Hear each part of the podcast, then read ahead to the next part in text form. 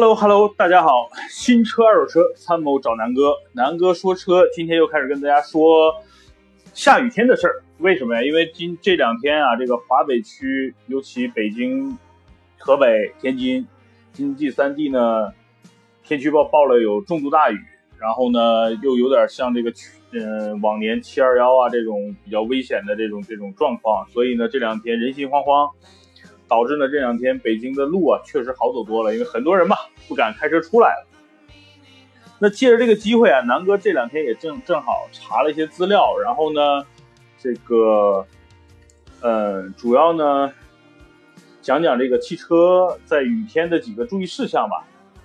简单的主要是分为几块，第一个呢就是下雨天开车怎么注意要注意什么，第二呢就是说。如果说您的车一不小心被水泡了，或者是你开到沟里车熄火了，怎么办？第三个呢，就是你在购买二手车的时候如何避免这种所谓的水泡车？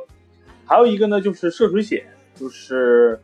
呃涉水险的理赔范围。所以呢，就今天根据这四块吧，然后呢跟大家来讲一下。那哦，首先呢，那咱们先讲讲下雨天开车的注意事项啊。不要这个真的发生了悲剧了才后悔啊！呃，我查了很多资料，然后呢总结一下吧，然后希望对大家有用。第一个呢，就是看到积水处不要左右闪避，因为呢你看到水就闪呢，或者是马上踩急刹车，这是一般人的一个正常的一个反应。但实际上这两种方法，你左右或者是这个刹车，对后车啊都会产生这个非常大的危害，所以呢这个要避免。第二个呢，就是一定要尽量避水行车。如果说涉水行驶，水水深呢刚刚超过保险杠，那开车就超要特别警惕了。如果说这个涉水的深度超过了发动机盖，基本上那个车呀，你这车就千万别开了，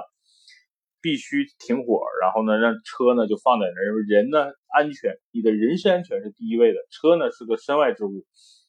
在保证你人身安全的情况下。必须把车熄火，然后放在那儿，不要采取任何行动。第三个呢，就是不要高速过水沟、水坑。这里边分两块，第一个呢，就是说道德层面，因为你开的过快，比如说过一些水沟啊、水坑，可能会对路上的骑车的人啊、行人啊带来一些危害。当然，最重要的呢是，主要是这样会产生一些飞溅，导致呢你的实际的涉水深度加大，容易造成发动机的进水。南哥记得当年成龙在做客一个艺术人生的时候啊，他说他下下雨天特别喜欢开着车，然后呢往这个水沟里边走，砰溅起这种水花，他自己觉得非常过瘾。但是啊，大家想想，虽然压水花，南哥有的时候也挺喜欢，但是想想，毕竟人家成龙什么身家对吧？车对于他来说就是零钱。那咱们买个车不容易啊，你你动不动就开着这个车进个沟，然后发动机进水，你这车就废了。所以呢，还是要避免啊，不要这个高速过水沟啊、水坑。还有一个呢，就是说下雨天开车不要降低胎压，因为那个冬天的时候啊，大家会有一些常识，就是说，呃，冬天呢把胎压适当的降低呢，有助于这个呃轮胎和地面的接触面积，有助于防滑。但是呢，呃，怎么说呢？呃，在雨天的时候呢是不适合的，因为这个轮雨天的轮胎接触地面积变大呢，对地面的这个单位的压强减小，因为有水嘛，所以你刹车力量弱或者是减弱，就是因为本身你过水的时候，你刹车本身呃就是要有一些损耗的，所以呢不能很快的将轮胎与地面的这个雨水排出，反而容易导致这个滑行距离变长，这就是一个呃。大家很容易忽略的一个常识啊，还有一个呢，就是一定要开车的时候，尤其并线的时候，要多注意观察，尤其是雨天。南哥今天的切身经历啊，上午出去，其实左右反光镜因为没有电加热嘛，根本是看不清后边的这个这个车的情况的。加上如果说在雨天能见度很低的情况下，比如说你左右后方的车又本身没有日间行车灯，或者是没有开车灯，是很容易发生危险的。所以就是在雨天，你一旦要并线或者转向，一定要慢。第二呢，一定要仔细仔细观察，确认无误之后再做。还有一点呢，就是第六点，那雨势较大、能见度较低的情况下呢，这是一个常识，就最好要打开你车的双闪。这个呢，不仅限于在雨天，包括这种雾霾天，然后大雾天气、暴风雪天气，然后都适合啊。就一定要打开双闪，这样的话会提醒你周边的车体那个注意。然后呢，你开着双闪，大家也会不约而同的把双闪都打开。所以呢，这是一个常识性的东西。还有一个呢，就是呃，有一点强调，比如在地下车库、地下车库开车啊。就是南哥今天从这个呃首都机场的地下往上走的时候，确实发生在发生看到别的车发生了一些意外啊。就是说，因为那个有的好一点的地下车库一边一般都刷了一层那个油漆的那种水泥地，在这种天气呢容易反潮，然后呢这个水加上有一些积水的情况，就特别容易发那个打滑。所以呢，今天我看到一个这个应该是一辆伊兰特，就是因为可能在那个有水的地方。他急就是踩了一下油门，然后有点急急加速，导致车突然间漂移过来。多亏就是边上没有行人或者车，他就是车，呃，自己漂移了大概能有半米吧，所以挺危险的。所以这个在地下车库开车，如果有积水的情况，也一定要注意。那还有一点呢，就是说在高速高速公路行车了，呃。几块啊，就是说，如果说咱们开车尽量不要在最左侧的这个超车道上去行驶，因为那个高速路面啊是这样的，它是两侧的地势比较低，然后呢，因为容易排水嘛，所以呢，这个呃中间车道的相对来说它的水量会比较低一点，所以呢，尽量选择在中间车道去行驶相对安全。所以呢，这是这个雨天行车的几个。呃，注意事项。那南哥还有一块呢，就是总结了一下，呃，几个问题啊，就是说一些常识性的东西。就是第一呢，就是你要看，就是要保持好很好的视野，比如说雨刮器啊、近光灯啊，然后车上还有一些雾灯啊，包括这个轮廓灯，很多人会忽略。基本上大概这几个图示的，你能清楚的了解，就是左右各有一个灯的那个，基本上就是一个示廓灯。然后防雾灯呢，是一个灯泡前面有一个雾，然后呢。还有一个是灯泡后边有一个雾，这正好是分别就是前雾灯和后雾灯的这个标识。那大家注意一下，基本上大多数车都是有这些呃这个灯光的。当然很多车有这个自动的这个自动的大灯的这个这个功能，但是大多数的普通的轿车呢还都是要手动去开启的。那这个时候呢，南哥提醒大家要注意开启。嗯，其实自己安全同时也是提醒其他的这个司机安全。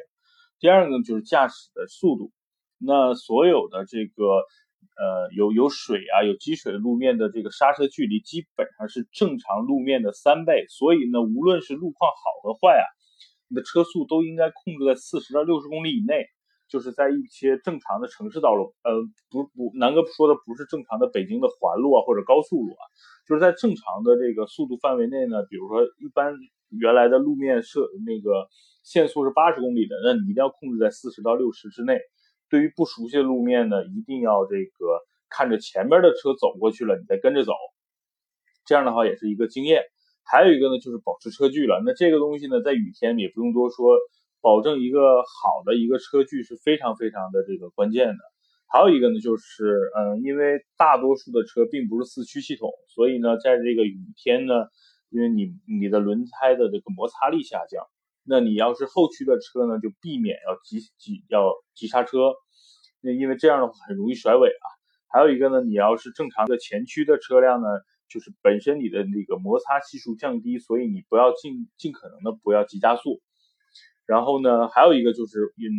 今天南哥开车也遇到了，就是因为本身今天南哥去机场送人，大概车上坐了呃五个人的情况下呢，很快车里边就有雾了呀。那因为雾气产生的这个挡风玻璃很容易凝结这个雾气啊，所以这个时候赶紧把空调打开，然后呢，把那个吹把那个风向啊吹向那个挡风玻璃，它有单独的一个按钮，就是一个玻璃的一个形状，然后上面有很多这个风的这个这个线条的，所以一定要注意不要产生雾气啊，有了雾气一定要尽快的给它去用空调吹散。还有一个呢，就是这个挡风玻璃了，因为这个呃。就是下雨的时候呢，很多司机啊，就是懒得开这个雨刮，因为雨刮第一呢开有噪音，第二呢这个，呃不太习惯。但是确实啊，就是一旦是有下雨，不管是多大的雨，有雨点的情况，就一定要开启雨刮。呃，那大概呢就是说，呃，这么几块儿吧，就是呃，就是开开车的时候的一个注意事项。那当然还有一个呢，就是呃，之前北京也发生过很多惨，呃就是嗯，七二幺啊，包括那年的六月，去年的六月份，都产生了这个有生命危害的一些呃事情。那所以呢，有几块的这个情况要说清一下，就是第一，呃，如果说一旦您的车，比如说开到了一个相对比较深的情况，然后突然间这个车，呃，比如说两种情况，一个呢是你的车停在了小区，然后小区被淹了，然后呢，或者说你把车开到了一个水坑里，然后呢，突然间这个车已经停火了，那。根据这个大多数的呃，我看了一下很多网上的教程，包括这个北京电视台的一些教程呢，主要做要做这几件事儿啊。第一个呢，就是要把这个第一赶紧要把车熄火，不要再去发动车。然后第二呢，尽可能的呢要把这个把发动机盖打开，把那个电瓶的负极的线啊拆下来。记住啊，一定不要去碰。正极的线，因为有可能会有这个电电流会对人体产生危害的啊，尽可能的要把那个负极的那个线拆下来，这样的话呢，避免车上的各种电器因为进水而发生短路。然后呢，再强调一遍，就千万不要启动发动机。然后呢，第二呢，就是在切断电源以后啊，马上打电话报险，就是叫拖车也好，还是这个叫那个叫保险公司也好。呃，因为你泡水的这个车啊，维修时间拖得越长，你的花费的就越高。如果说你你在路上不是说群体性的车抛锚的情况下，一定要尽快的这个打电话找保险公司，然后叫拖车。因为现在这个车的基本上都是由电子这个控制系统，比如说这个引擎啊、ABS 啊，包括这个很多的这个导航等等，它们都是电子系统啊。一旦进了水，如果说这个车内的计算机，比如说这个呃这些电路板短路啊，会会就产生的这种现象就比较严重，修起来的话就比较麻烦了，因为要一点一点的查到底是什么问题啊，或者是换这些主板啊等等等等，非常非常的复杂，所以尽尽可能第一时间去报打电话，然后呢报保险公司叫拖车。第三个呢就是要拍照，因为留要留下一些证据，然后呢呃。观察一下这个车到底泡了多少。如果说正常在这个底盘的这个范围呢，应该是不深。比如说可能就是发动机进了一点水，然后呢应该危害不大。如果说已经已经超过了这个呃这个底盘的高度，到了车门的高，比如说你一开车门，这个水都已经没过这个车了，那你的车可能就危害就比较大了，也就损失会比较大。第四个呢，就是说做一个检查了。那泡泡水车一旦安全，就是一旦你的这个车，比如说移到了安全地方呢，你就应该第一时间给车辆做一个评估了。自己第一呢，检查这个机油啊是不是进水，然后呢，机油进水会引起机油的变质，失去润滑的作用。那这个呢就要看自己的常识了。然后呢，第二呢就是检查变速箱是否进水，这个东西都是要专业专业人员帮你去检查了。第三个呢就是检查这个。刹车油以及四轮的这个刹车刹车油里，如果说有水呢，会使这个刹车油变质，导致刹车失灵，所以都很很有危害啊。第四呢，就是检查这个排气管，尽快呢要把这个积水呢排出，以免水中的杂质啊堵塞这个三元催化器。然后呢，最后一个呢就是看这个刚才说了，电瓶是不是进这个进水了，如果进水了，就要赶紧这个更换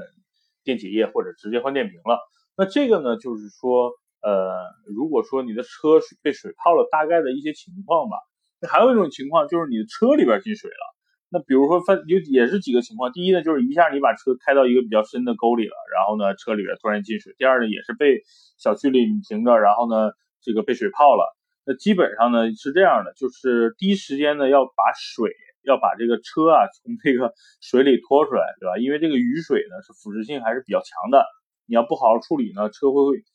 会留下很多后遗症啊。首先呢，一定要这个抠开车底的排水口，将车内的这个积水排尽，然后用大风扇啊、吹风机之类的，把那个能吹干的座椅啊，还有那些电子按键呢，一定要尽快的给它冲冲干啊。然后呢，还有呢，就是说这个座椅呢，你可能就要整个都要这个拆开了，然后把比如说外边如果真皮座椅呢，你要把真皮剥下来，然后把海绵呢正进行一个烘干，然后呢，因为 很容易就滋生细菌嘛，然后长发霉啊，长毛啊，然后呢，比如说地毯呀，或者这种如果一旦进水了，你南哥劝你就直接把这个地垫什么就扔了吧，然后呢，重新再再买一个再铺上。很多呢，就是还有就是说这个灯泡啊什么的，就是一旦这个你的这个前灯进了水了，尽可能要要找专业人员拆下来，然后把把这个这个车灯再做一个检查。一旦短路了，你可能整个车灯都要去换了啊。还有呢，就是说呃好一点的车啊，因为都有一些隔音棉的，那这些隔音棉如果被浸泡时间过长啊，也必须得换掉，因为这个东西本身它也是容易变形的。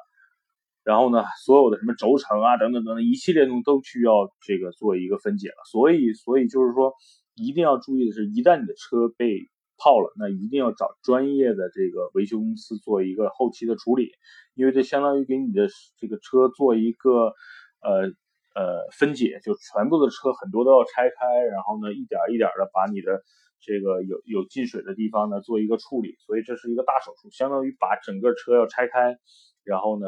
该换的换，该烘干的烘干，然后呢，该扔的扔，该那个该怎么着怎么着。所以呢，这是一个大手术。你找一些小小的这个技术不靠谱的人呢，可能你拆完了装不上，或者是拆完了你装上了，这车走不了了。所以呢，一定要注意，一旦发生这种情况，第一呢，要要不要觉得这个可怜，因为这个东西没办法，这个天灾人祸嘛，对吧？呃，一旦发生这种情况呢，就要注意了，就是找一个靠谱的公司，这个维修厂。或者直接到四 S 店做一个彻底的一个清理吧。第二呢，就是说千万千万要记住的，南哥刚才也一直在强调，不要打火了。就一旦你的车在水里边，不管你判断它是不是进水了，你都不要强行去打火了。一旦打火，你一旦打火，这个车一旦这个所谓的发动机进水了，那就麻烦了，因为这个会导致几个情况。如果说呃，要清理清洗发动机，那基本上整个车辆啊，全部火花塞要拆下来，然后呢，对这个缸压测试，然后呢，呃，如果缸压这个差值过大，发动机呢就要整体把你的这个相当于把你汽车的心脏给拆开，然后呢，可能会存在导致什么问题呢？比如说发动机的这个边边杆变形啊，导致活塞的这个行程缩短，然后气体不能充分被压缩。第二呢，就是活塞失去弹性而不密封、漏气呀等等这种情况。第三个呢，就是排气气门关闭呢不也是不密封，导致压缩气体泄漏。所以呢，就一旦你的发动机进水，就要给你的发动机做手术，那你这个车基本上后续啊也就没得开了。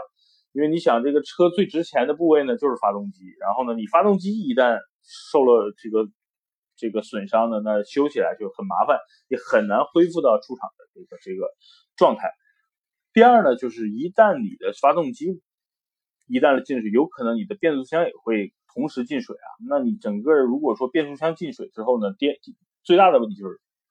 价格很贵，因为你或者是更换变速箱，或者是这个维修价格都非常贵，因为变速箱里边呢有很多东西，比如说有什么油路板呀。有这个摩擦片啊、变流器啊等等等等的。那如果说一旦你的变速箱出问题了，也必须得去这种专业的机构，要么更换，要么维修。还有一点呢，就是这个呃限速了，就是车里边的很多这个卡子啊，就是那种电线的这个接口。那这些地方呢，一定要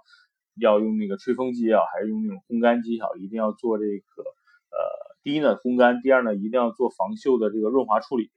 所以呢，这些尤其是这种电子元件的东西呢，一旦进了水就很麻烦了。所以呢，这个东西也必须到专业的这个地方去弄。还有一个就是车的这个行车电脑了，那比如说这个发动机电脑啊、变速箱电脑啊、气囊电脑啊、ABS 啊、音响啊、空调，这些都是这个，包括这个你的智能钥匙，这些都是呃电脑来控制的。所以一旦泡水了，发现部位你的这些功能都有异常状况了，就要也一定要就是找专业的维修。来维修了，有的可能就需要更换了。还有一个呢就是安全气囊与刹车系统，那这个东西就牵扯到安全的性了。因为一旦进水呢，必须要检查这两个功能是不是正常了。因为安全气囊可能你几十年都不会用的，但是用到一次可能就会救你的命。一旦你的车泡水了，一定要去检查安全气囊的这个功能是不是正常。如果不正常，会对你以后开车的安全造成一些隐患。那还有一个呢，就是整个刹车系统的，你刹车油就必须要全部更换了，因为你的那个呃，一旦你刹车油里边进了水，你整个的刹车的这个功功效也会有一些问题的。那最后一个就是刚才南哥说过的整个车灯，因为你车灯很多啊，比如说有大灯啊、小灯啊、雾灯啊、顶灯啊，包括这个门灯啊，还有很多这个这个嗯车内的氛围灯，那一定要检查是不是有了泥沙呀、污垢这些东西，然后车辆呢。呃，这些东西可能如果说一旦进水，可能必须都得全部更换了。那这就是一个，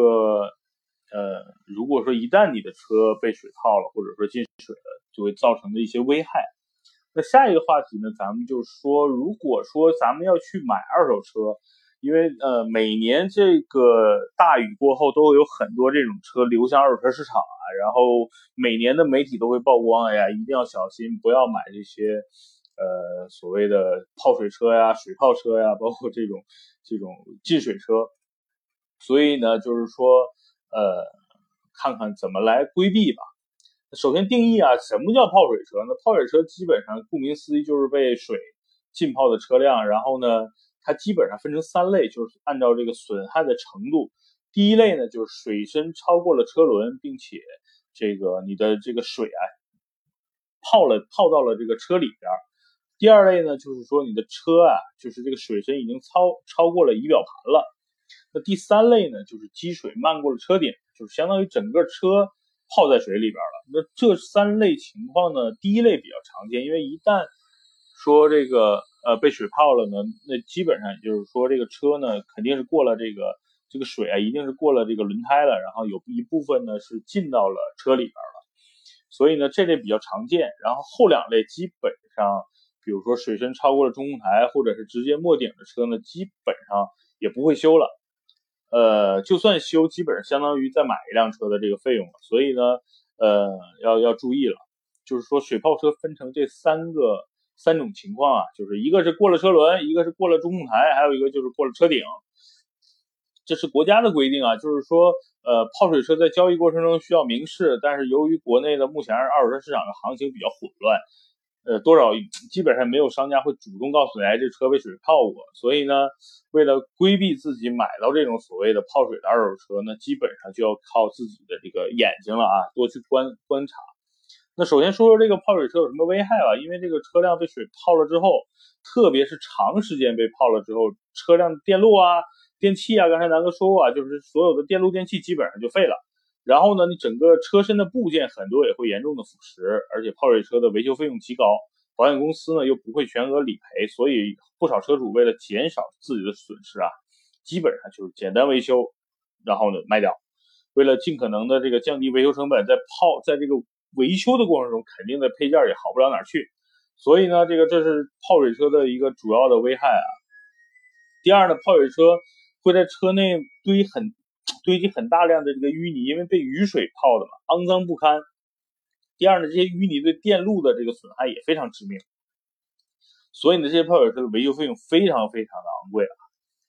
所以呢，这是这是基本上的这个这种危害。那当然了，我我看过这个一个修理厂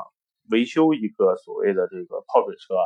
基本上呢就是把整个车辆的电器啊全部拆开，然后清洗、晒干，然后呢烘干，继续使用。然后呢，很多就是刚才南哥说非常重要的安全气囊啊，直接拆了就不装了，就是这车基本上就没有安全气囊了。所以呢，这种这种这种这种简单粗暴的这个抢救过的泡水车啊，真的是危害特别特别的严重。尤其比如说空调啊、音响啊等等等等，这些都可能会失灵。然后呢，尤其发动机，刚才说了。一旦泡水了，这个发动机也是相当于做了个大手术，它对发动机的损害也是非常大的。那咱们就讲讲怎么来分辨这个泡水车了。首先啊，南哥强调一点，就是说外观你基本上看不出来这辆车是否被泡过，所以一定要从这个所有的车的内部，包括这个夹层，包括车底啊，包括这个这个安全带的末端等等等等一些细节才能去。啊，判断啊，首先你去看车的整个什么外观啊、油漆啊、钣金啊，你基本是看不出来这种泡水车的。所以咱们一点一点往下说啊，那基本上呢，就是说，呃，第一呢就是这个车灯，因为车灯一旦进水，它里边要么就是有水雾，要么就是呃全部是更换的这个新的灯。所以呢，如果你看外观的话呢，你只能看这个呃车灯的这个新旧程度，然后呢是不是这个车很旧的，然后这个灯很新的，说明是刚换的灯。然后呢，第二呢就是说看这个灯里边是不是有水雾啊。第二呢，看这个这个呃，就是说呃小技巧，就看雾灯，因为这个雾灯呢，基本上在外观上是很少被人关注的，因为它不重要嘛。然后呢，所以维修的时候也基本上可以对它忽略。所以呢，就是说检查一下这个雾灯是不是新换的，然后雾灯里边是不是有这个积水。第二呢，就是看一些你常打开，比如前高盖啊，包括后备箱的，你要看一些这个，因为。呃，拿南哥之前的天籁来举例吧，就是说天籁的后备箱打开之后呢，会有常见的几个工具，比如说这个这个呃拖车钩啊，然后有几个螺丝刀啊，那这些东西呢，如果说一旦泡水了，因为本身它不是不锈钢的，就是普通的这个这个呃铸铁或者是这个钢的啊，所以呢，一旦被水泡了呢，它一定会有一些痕迹的。那第二呢，就是说。呃，看一些能够裸露在外面的这些线束，包括你打开后备箱的这个备胎的那个部分，看看是不是那里边有一些泥呀，或者是这个水渍啊等等啊。那如果说一旦有这些淤泥啊或者水渍，那说明这个车一定是被泡过了。还有一个就是备胎啊，包括这个备胎下边的很多螺丝，看看是不是有水渍啊，这个这个锈啊等等啊，这都是这个要常见的。还有一个呢，就是观察底盘了。那很多车呢，你可能不能直观的把车抬起来去看这个车的车底。那基本上呢，会呃有几个办法来来鉴别啊。第一呢，就是说呃怎么说呢？底盘这个东西呢，嗯，可能专业人士一眼就能看出来。然后呢，非专业人士呢，可能也不太懂。那底盘是这样的，就主要就是看各个。这个底盘的一些锈蚀的情况，然后呢就可以做到这个一目了然了。然后呢，底盘主要看几块吧，就是说，呃，就是发动机的这个底壳，变速箱的底壳。那如果说你不知道发动机或者变速箱的底壳在哪儿呢？南哥说这个就看底盘对于你来说就没用了，你就可以看一下整个车的这个排气管啊，然后呢是不是这个正常的？因为正常的车呢底盘也会有一些锈。锈蚀的这个情况的，但是呢，如果说这个车的底盘大面积的锈蚀，然后呢，在很多这个呃，比如说这个支架啊等等上面会有很多淤泥的情况呢，这个说明这个车也一定会被泡过了。所以呢，如果说你不太懂整个车的构造，那你就简单看一看车面车的整个底盘的一个锈蚀的情况，也就能看出来一些呃，这个是不是泡水了。那最重要的一点就是看一些内饰了。那这个呢，就是说大家都能基本上能够判断出来。就第一呢，坐在车里边之后，第一件事就是要闻，把车门关上，把车窗都关上之后，你要闻一下车里边的味道。因为一旦是泡水车，就算你的内饰是全面的翻新清洗的，也应该会有一些霉味儿，或者是刺鼻的一些化学品的味道。因为很多所谓的奸商也好，或者是这个这个修理厂也好，他觉得你的车因为发霉了嘛，它必定有一些霉味儿，他为了遮下去这些霉味儿，那肯定就是要放一些所谓的香精啊，或者是一些清洗剂的味道。如果说你一坐在里面就闻到了霉味儿，那说明这是泡过水。第二呢，如果说呃就会闻到很很不很不自然的这种香味儿，或者是清洁剂清洁剂啊、化学用品的味道呢，那也要也就能说明这是一辆泡水车了。所以闻味道是最关键的。第二呢，就是看一些细节，比如说这个座椅的下边的固定的螺丝啊，这些都是由这个金属的，因为这些东西一旦被水泡过，一定会有这个生锈啊。第二呢，就是看这个呃海绵啊，就是说整个车的这个，如果说一旦这个车被泡了，那说明这个车的座椅被泡了。车座椅被泡，就相当于来说里边的海绵一定是吸水的。如果说它处理过的呢，就是说这个座椅会比正常的座椅发硬，因为海绵一旦这个进了水之后，再把它烘干，那海绵的弹性整体会下会下降的啊。所以呢，这是一个问题。还有一个是最关键最关键就是看安全带了。正常现在的这个判断的方式就是你把安全带抽出来，抽到最底，看看底部是不是有水渍，因为这个东西不可能去更换，或者说是很难去清洗掉的。所以要仔细看一下安全带的底部是不是有发霉的这个或者是水渍。一旦发现了，这也说明它是一个呃呃怎么说呢？这算是一个泡水的一个很明显的一个标志吧。第二呢，就是看车的一些内饰啊，包括这个很多按键，你要多去试一试，尤其是这些，比如说空调啊、音响啊，一旦发生水呢，其实修复起来是很很麻烦的。所以呢，这块大家一定要注意。所以呢，简单的就是说检查呢，也就是这些。因为再专业一点呢，可能就要你要抠开这些所谓的门板啊，还有这个车车窗上边的这个塑料的这个夹层，看看这个夹层里边是不是有水渍啊？因为这些东西你想彻底清理是基本上不可能做到的。所以基本上你抠下来一块，如果里边有水渍啊或者霉味，就证明这个车泡过了。所以大多数水泡车还是很容易的去。能够去分辨的，所以呢，就要做到两点。第一呢，买车的时候一定要火眼金睛，自己多观察，找找懂行的人呢，或者朋友，或者是这种二手车的鉴定师呢，帮你去看。第二呢，千万不要盲目的图便宜。说实话，一旦你有这种图便宜的心理，不光是水泡车，包括这种事故车，你也可能拿到。所以呢，千万不要有抱着这个天上掉馅饼的这个想法来来买二手车，这就可能能够做到规避这个这个风险了。第二呢，就是说，呃，最后一点呢，就是要说一个这个，呃，买保险了啊。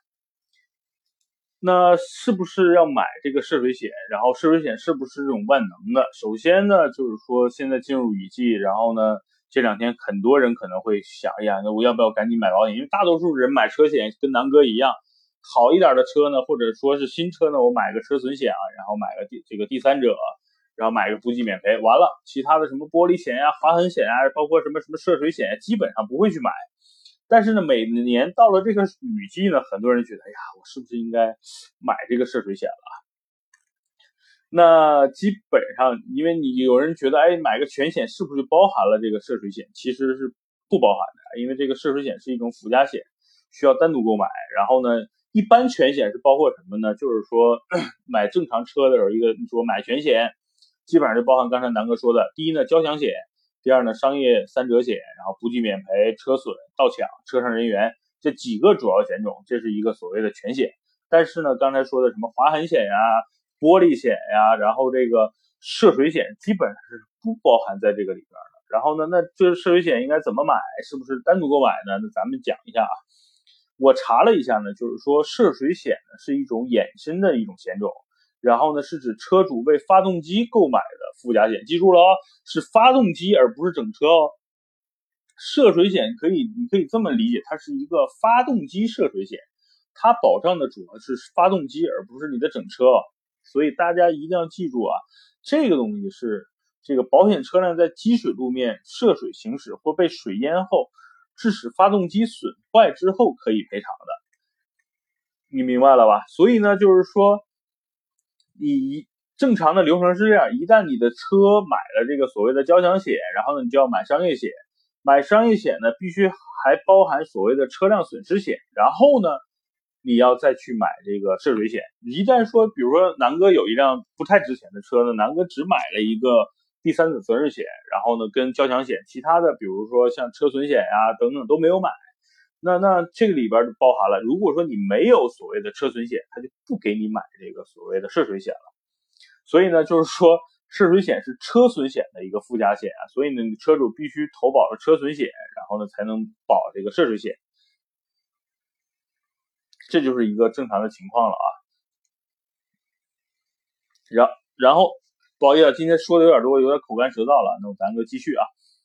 那涉涉水险大家明白什么意思吧？是是。车损险衍生出来的一个附加险，它主要是针对车辆在行驶的时候，对于发动机造成的损失，就是在水泡的情况下，对发发动机造成损失而提供赔偿的一种险。然后呢，由于这个不同的保险公司对涉水险的称呼都不同，有的公司叫发动机特别损失险，有的呢公司叫涉水损失险。所以呢，在购买的时候一定要问清楚到底的这个。第一呢，险种的保保障范围跟理赔细节，每家保险公司都不太一样啊。它跟车损险或者是这种第三者责任险，所有的公司基本上这个这个规章制度或者是要求都是一样的啊。所以呢，这是这这些是不用去多考虑的。但是这种涉水险，你每个不同的保险公司，比如人保啊、太平洋啊，包括这个什么平安啊都不一样，所以你在买的时候一定要问明白。那涉水行驶是指，就是说什么情况下这种所谓的涉水险才会赔付？主要是针对涉水行驶。涉水行驶大多数的保险公司定义呢是指通过水淹路面导致发动机受损或在水中启动，这个叫涉水行驶了。然后呢，车开掉进河里，然后呢，车失控落水，都是在这个车损险的理赔范围内的啊。所以呢，就是说，只要避免这个汽车在涉水过程后熄火的第二次点火，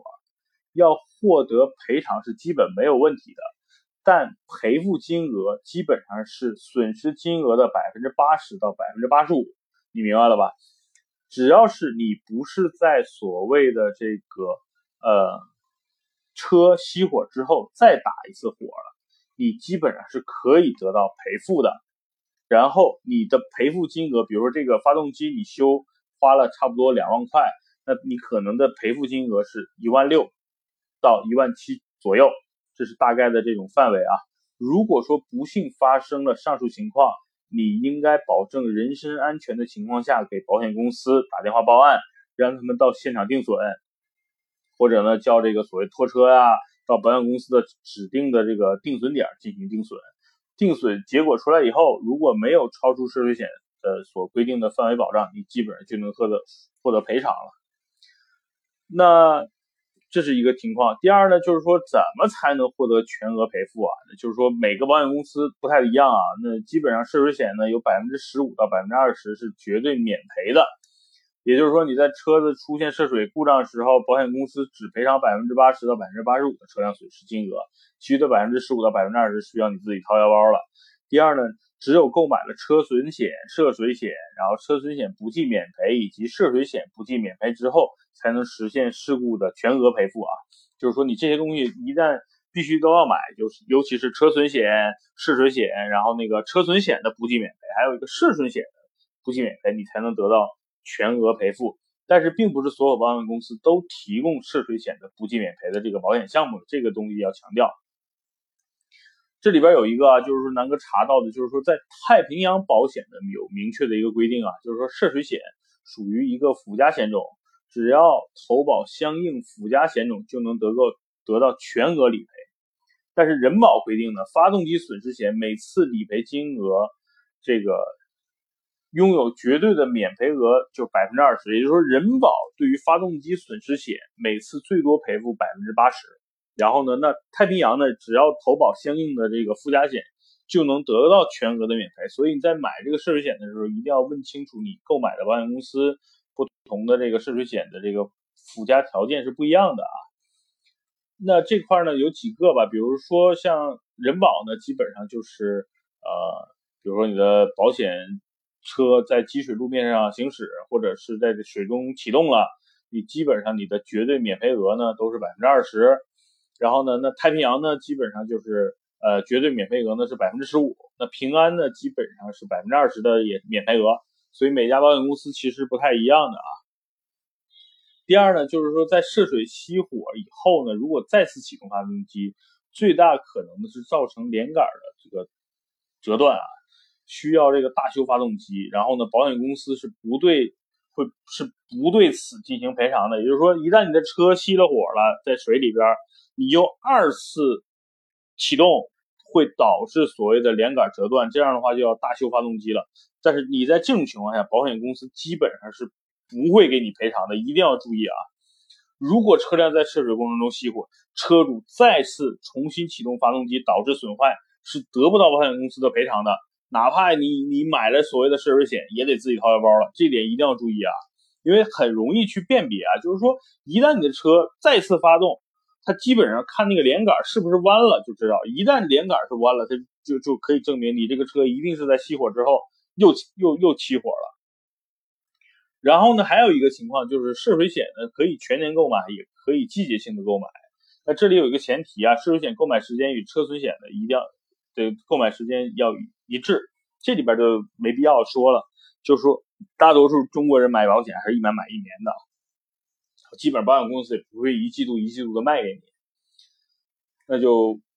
咱们接着往下说了，那理赔额呢就可以多次使用，比如说呢，假设你购买的一个涉水险理赔金额呢是五万块。在涉水险出险以后，每次维修的费用可以从五万元的这个保险金额中扣除，然后在涉水险有效期或者把这个五万块的这个额度用完了，那涉水险就自动终止了。五万块的赔付额度呢是可以一次性使用完，也可以分多次使用。然后呢，每次的理赔按照五万元的这个这个额度来理赔。